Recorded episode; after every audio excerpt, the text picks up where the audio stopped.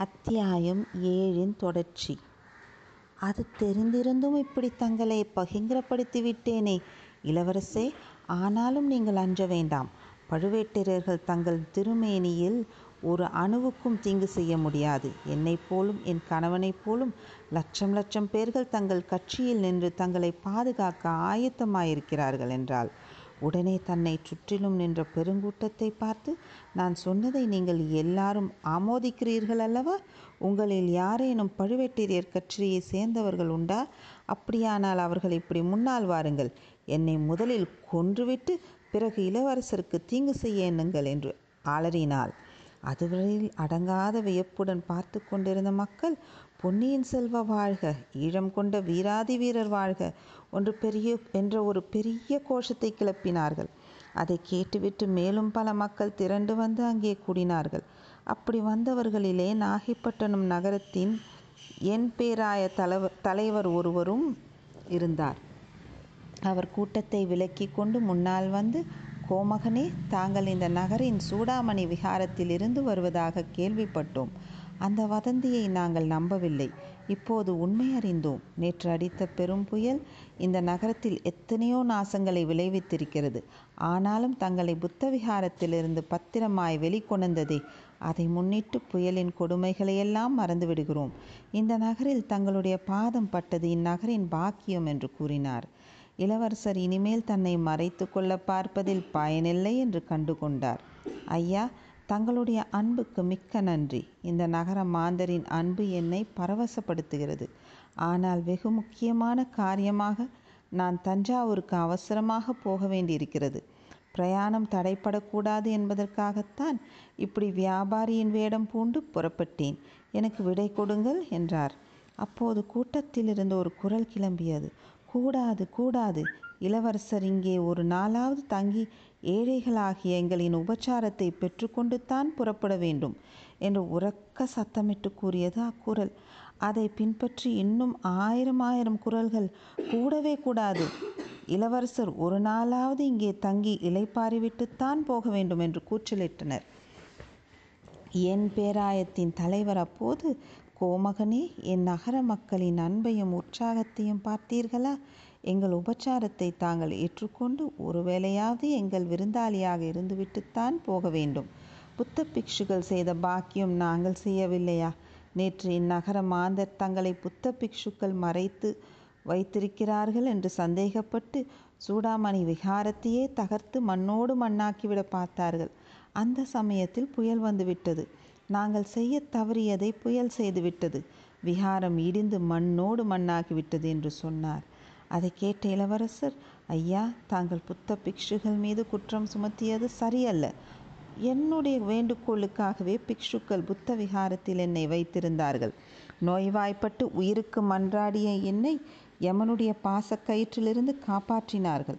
சூடாமணி விகாரம் விழுந்து விட்டது என்று கேட்டு என் மனம் வேதனைப்படுகிறது. அதை திருப்பி கட்டி கொடுப்பது என்னுடைய கடமை என்றார். ஆஹா இதெல்லாம் முன்னரே எங்களுக்கு தெரியாமல் போயிற்றே. இப்போது தெரிந்துவிட்டபடியால் சூடாமணி விகாரத்தை நாங்களே புதுப்பித்து கட்டி கொடுத்து விடுவோம். இளவரசே தாங்கள் ஒருவேளை எங்கள் விருந்தாளியாக மட்டும் இருந்துவிட்டு போக வேண்டும் என்றார் எம்பேராயத்தின் தலைவர். ஆமாம் ஆமாம் என்று பதினாயிரக்கணக்கான மக்களின் குரல்கள் எதிரொலிக்கச் செய்தன. இளவரசே இங்கு தங்குவதனால் ஏற்படும் தாமதத்தை சரிப்படுத்தி கொள்ளலாம். தாங்களோ கால்நடையாக புறப்பட்டிருக்கிறீர்கள். புயல் மழை காரணமாக சோழ நாட்டு சாலைகள் எல்லாம் தடைப்பட்டு கிடக்கின்றன. நதிகளிலெல்லாம் பூர்ண வெள்ளம் போகிறது. கால்நடையாக சென்ற சென்று எப்போது போய் சேருவீர்கள்? தங்களை யானை மீது வைத்து ஊர்வலமாக அனுப்புகிறோம். தங்களுடன் நாங்கள் அனைவரும் வந்து தஞ்சாவூருக்கே கொண்டு விட்டு போகிறோம் என்றார் என் பேராயத்தின் தலைவர். அவர் பேசிக்கொண்டிருக்கையில் ஜனங்களின் கூட்டம் மேலும் அதிகமாகி கொண்டிருந்தது. இளவரசர் யோசித்தார். காரியம் என்னவோ கெட்டுப்போய்விட்டது. ரகசியம் வெளியாகிவிட்டது. ராக்கம்மாள் மூடத்தனமாக கூச்சலிட்டு வெளிப்படுத்தி விட்டாள். மூடத்தனத்தினால் வெளிப்படுத்தினாளா அல்லது வேறு ஏதேனும் நோக்கம் இருக்குமா? எப்படி இருந்தாலும் இந்த நகர மக்களின் அன்பை மீறிக்கொண்டு உடனே புறப்படுவது இயலாத காரியம். அதனால் இவர்கள் மனக்கஷ்டம் அடைவார்கள். அதோடு உத்தேசித்துள்ள நோக்கம் மேலும் தவறினாலும் தவறிவிடும். மத்தியானம் வரையிலேனும் இருந்து இவர்களை சமாதானப்படுத்திவிட்டுத்தான் போக வேண்டும். புயலினால் கஷ்டங் கஷ்ட நஷ்டங்களை அடைந்தவர்களுக்கு சிறிது ஆறுதல் கூறிவிட்டு போக வசதியாகவும் இருக்கும். ஆகா நான் இச்சமயம் என்னை வெளிப்படுத்திக் கொள்வதால் நாட்டில் குழப்பம் விளையும் என்று இளைய பிராட்டி குந்தவை கூறினாரே. அது எவ்வளவு உண்மையான வார்த்தை. என் தமக்கையை போன்ற அறிவாளி இந்த உலகிலேயே யாரும் இல்லைத்தான். தஞ்சை சிம்மாதான உரிமையை பற்றி பேசுகிறார்களே. உண்மையிலே குந்தவை தேவியை அல்லவா சிம்மாதானத்தில் அமர்த்த வேண்டும்? இவ்வாறு பொன்னியின் செல்வர் சிந்தித்து கொண்டிருந்தபோது ஜனக்கூட்டம் மேலும் அதிகமாகி வருவதை கண்டார். அவர்களுடைய குதூகலமும் வளர்ந்து வருவதை அறிந்தார். புயலின் கொடுமைகளையும் புயலினால் விளைந்த சேதங்களையும் மக்கள் அடியோடு மறந்துவிட்டதாக தோன்றியது. எங்கிருந்தோ யானைகள் குதிரைகள் சிவிகைகள் திருச்சின்னங்கள் கொடிகள் பேரிகை எக்காலம் முதலிய வாத்தியங்கள் எல்லாம் வந்து சேர்ந்து விட்டன. அரைப்பகல் நேரமாவது இங்கே தங்கிவிட்டு தான் புறப்பட வேண்டும் என்று இளவரசர் முடிவு செய்தார். என் பேராயத்தின் தலைவரை பார்த்து ஐயா இவ்வளோ மக்களின் அன்பையும் புறக்கணித்துவிட்டு நான் போக விரும்பவில்லை. பிற்பகல் வரையில் இங்கே இருந்துவிட்டு மாலையில் புறப்படுகிறேன். அதற்காவது அனுமதி கொடுப்பீர்கள் அல்லவா என்றார். இளவரசர் தங்கி செல்வ சம்மதி சம்மதித்து விட்டார் என்ற செய்தி பரவியதும் ஜனக்கூட்டத்தின் உற்சாகம் எல்லை கடந்துவிட்டது. குதூகலத்தை வெளிப்படுத்தும் வழிகளை கடைபிடிக்க தொடங்கினார்கள். வாத்தியங்கள் முழங்கத் தொடங்கின. ஆங்காங்கே வீதிகளில் கத்தி விளையாட்டு கழி விளையாட்டு குறவை கூத்து முதலியவை ஆரம்பமாயின. ஜனங்களையும் அவர்களுடைய குதூகல விளையாட்டுகளையும் கடந்து கொண்டு நாகைப்பட்டினத்து சோழ மாளிகைக்கு செல்வது பெரிதும் கஷ்டமாயிற்று. எப்படியோ கடைசியில் போய் சேர்ந்தார்கள். மாளிகைக்குள் இளவரசர் சிறிது நேரம் கூட தங்கி இளைப்பாற முடியவில்லை. ஏனெனில் அவர் வெளிப்பட்ட செய்தி அக்கம் பக்கத்து கிராமங்களுக்கெல்லாம் பரவிவிட்டது. ஜனங்கள் திரள் திரளாக வந்து குவிந்து கொண்டிருந்தார்கள். இளவரசரை பார்க்க வேண்டும் என்று தங்கள் ஆவலை தெரியப்படுத்தி கொண்டார்கள். இளவரசரும் அடிக்கடி வெளியில் வந்து ஜனக்கூட்டத்தினிடையே சென்று அவர்களுடைய சேமலாபங்களை பற்றி கேட்டார். புயலினால் விளைந்த கஷ்ட நஷ்டங்களை பற்றி அனுதாபத்துடன் விசாரித்தார். தாம் தஞ்சாவூருக்கு போனவுடனே ஜனங்கள் அடைந்த அடைந்த கஷ்டங்களுக்கு பரிகாரம் கிடைக்க ஏற்பாடு செய்வதாக கூறினார். அதை பற்றி ஜனங்கள் அவ்வளோ உற்சாகம் அடையவில்லை என்பதையும் கண்டு கொண்டார். ஜனங்கள் ஒருவரோடு ஒருவர் பழுவேட்டரையர்களின் அதிகாரத்துக்கு முடிவு ஏற்படுமா என்று பேசிக்கொண்டதும் அவர் காதில் விழுந்தது. சக்கரவர்த்தியின் உடல்நிலையை பற்றியும் சிம்மாதனத்துக்கு அடுத்து வரக்கூடியவரை பற்றியும் அடக்கமான குரலில் ஆனால் இளவரசர் காதில் விழும்படியாக பலரும் பேசினார்கள். இதற்கிடையில் நாகைப்பட்டினம் நகரின் ஜன ஐம்பெரு குழுவின் அதிகாரிகளும் என் பேராயத்தின் தலைவர்கள் அனைவரும் வந்து சேர்ந்து விட்டார்கள். இளவரசருக்கு விருந்து அளிக்க பெரு பெருநகர ஏற்பாடுகள் நடந்தன. இளவரசரை பார்க்க வந்த ஜனத்திரளுக்கு உணவளிக்கும் ஏற்பாடுகளும் நடந்தன. புயலினால் நஷ்டமானது போக நகரில் மிஞ்சியிருந்த தானியங்கள் எல்லாம் வந்து குவிந்தன. காரியங்களை பற்றியோ காய்கறி கரிகாய்களை பற்றியோ கவலையே இல்லை. விழுந்த வாழை மரங்களின் வாழைக்காய் குலைகளையும் விழு விழுந்த தென்னை மரங்களின் தென்னை குலைகளையும். அத்தியாயம் ஏழின் தொடர்ச்சி. விருந்துகள் முடிந்து இளவரசர் புறப்பட வேண்டிய சமயம் நெருங்கிற்று. இளவரசர் சோழ மாளிகையின் மேல் மாடத்து முகப்பில் வந்து கைகூப்பி கொண்டு நின்றார். வீதியில் பெரிய கோலாகலமான ஊர்வலம் புறப்படுவதற்கு அனைத்தும் ஆயத்தமாயிருந்தன. இளவரசர் ஏறிச் செல்வதற்கு அலங்கரிக்கப்பட்ட யானை ஒன்று வந்து நின்றது. முன்னாலும் பின்னாலும் குதிரைகள் ரிஷபங்கள் முதலியவை நின்றன. திருச்சின்னங்களும் கொடிகளும் ஏந்தியவர்களும் பலவித வாத்தியக்காரர்களும் அணிவகுத்து நின்றார்கள். மக்களோ நேற்று மாலை பொங்கி எழுந்த கடலை போல் ஆரவரித்து கொண்டு கண்ணு கெட்டிய தூரம் நின்றார்கள். இளவரசர் வெளி தோற்றத்துக்கு புன்னகை பூத்த முகத்துடன் பொழிந்தார் உள்ளத்திலோ பெருங்கவலை குடிக்கொண்டிருந்தது.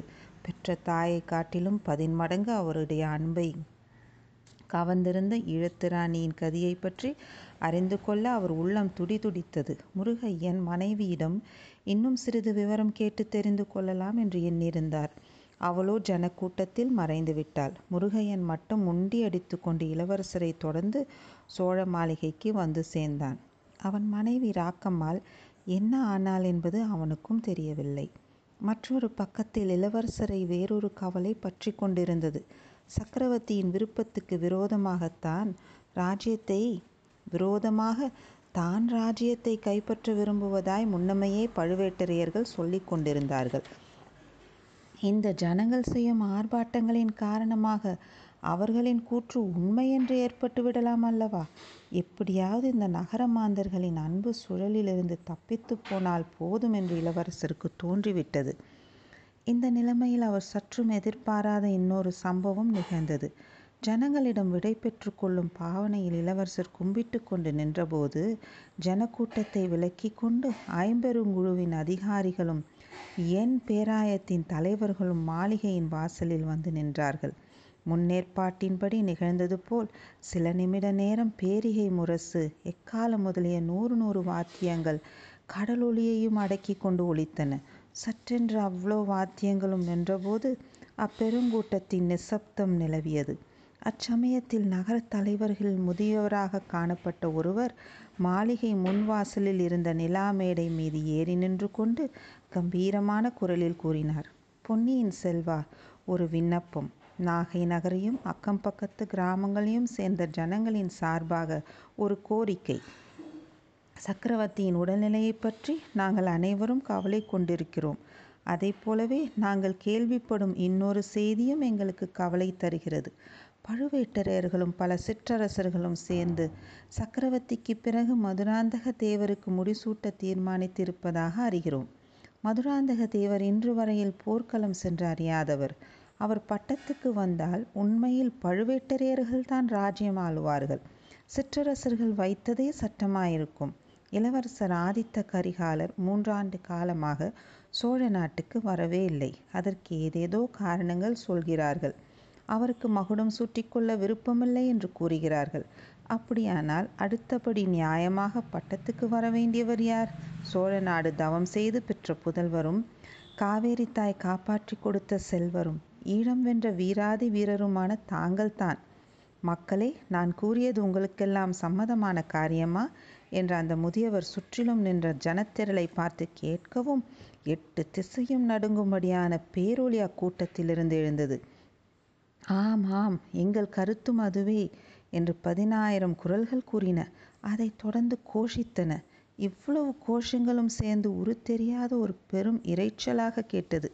மறுமொழி சொல்வதற்காக இளவரசரின் உதடுகள் அசையத் தொடங்கியதும் ஏதோ மந்திர சக்தியினால் கட்டுண்டு அடங்கியது போல் அந்த பேரிரைச்சல் அடங்கியது. ஐயா நீங்கள் எல்லாரும் என்னிடம் கொண்டிருக்கும் அன்பை கண்டு ஆனந்தப்படுகிறேன். ஆனால் அந்த அன்பை நீங்கள் காட்டும் விதம் முறையாக இல்லையே. என் அருமை தந்தை சுந்தர சோழ சக்கரவர்த்தி இன்னும் ஜீவியவந்தராக இருக்கிறார் என்பதை நீங்கள் மறந்துவிட்டதாக தோன்றுகிறது. சக்கரவர்த்தி நீடூழி வாழ வேண்டும். என்று என்னுடன் சேர்ந்து நீங்களும் பிரார்த்திக்க வேண்டும். சக்கரவர்த்தி ஜீவியவந்தராக இருக்கும்போது அவருக்கு பிறகு பட்டத்துக்கு யார் என்பதை பற்றி யோசிப்பது ஏன்? நகரத் தலைவர்களின் முதல் தலைவரான முதியவர் இளவரசரின் இக்கேள்விக்கு சரியான விடை வைத்திருக்கிறார். பொன்னியின் செல்வா சோழ நாட்டில் ஒரு மன்னர் உயிரோடு இருக்கும்போதே அடுத்தபடி பட்டத்துக்குரியவர் யார் என்பதை நிர்ணயித்து விடுவது தொன்று தொட்டு வந்திருக்கும் வழக்கம். மதுரை கொண்ட வீரரும் தில்லை அம்பலத்து கோயிலுக்கு பொற்கூரை வைத்தவர் வேந்தவருமான மகாபராந்தக சக்கரவர்த்தி தம் காலத்திலேயே தமக்கு பின் பட்டத்துக்கு வர வேண்டியவர்களை முறைப்படுத்தி விடவில்லையா? அதன்படித்தானே தங்கள் தந்தை சிம்மாசனமேறினார் என்றார். ஆம் ஆம். ஆகையால் இப்போதும் அடுத்த பட்டத்துக்கு உரியவரை பற்றி சக்கரவர்த்தி தானே தீர்மானிக்க வேண்டும்?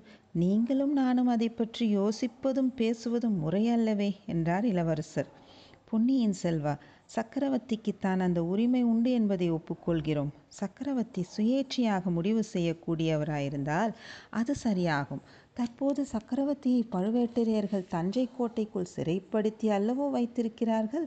இளவரசி இன்னும் சொல்லப்போனால் சக்கரவர்த்தி உயிரோடு இருக்கிறாரா என்பதை பற்றியே எங்களில் பலருக்கு சந்தேகமாயிருக்கிறது.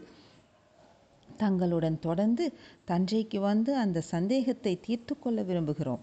அதிர்ஷ்டவசமாக சக்கரவர்த்தி நல்லபடியாக இருந்தால் அவரிடம் எங்கள் விருப்பத்தை தெரிவித்துக் கொள்வோம். அவருக்கு பிற்பாடு தாங்கள்தான் சிங்காதனம் ஏற வேண்டும் என்று விண்ணப்பித்துக் கொள்வோம்.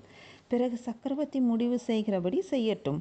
பெரியவர் சக்கரவர்த்தி உயிரோடு இருக்கிறாரா என்பதை பற்றி சந்தேகப்பட்டு கூறிய வார்த்தைகள் இளவரசரின் உள்ளத்தில் ஒரு பெரும் திகிலை உண்டாக்கிற்று. இத்தனை நாளும் அவர் அறிந்திராத வேதனையும் பீதியும் ஏற்பட்டன.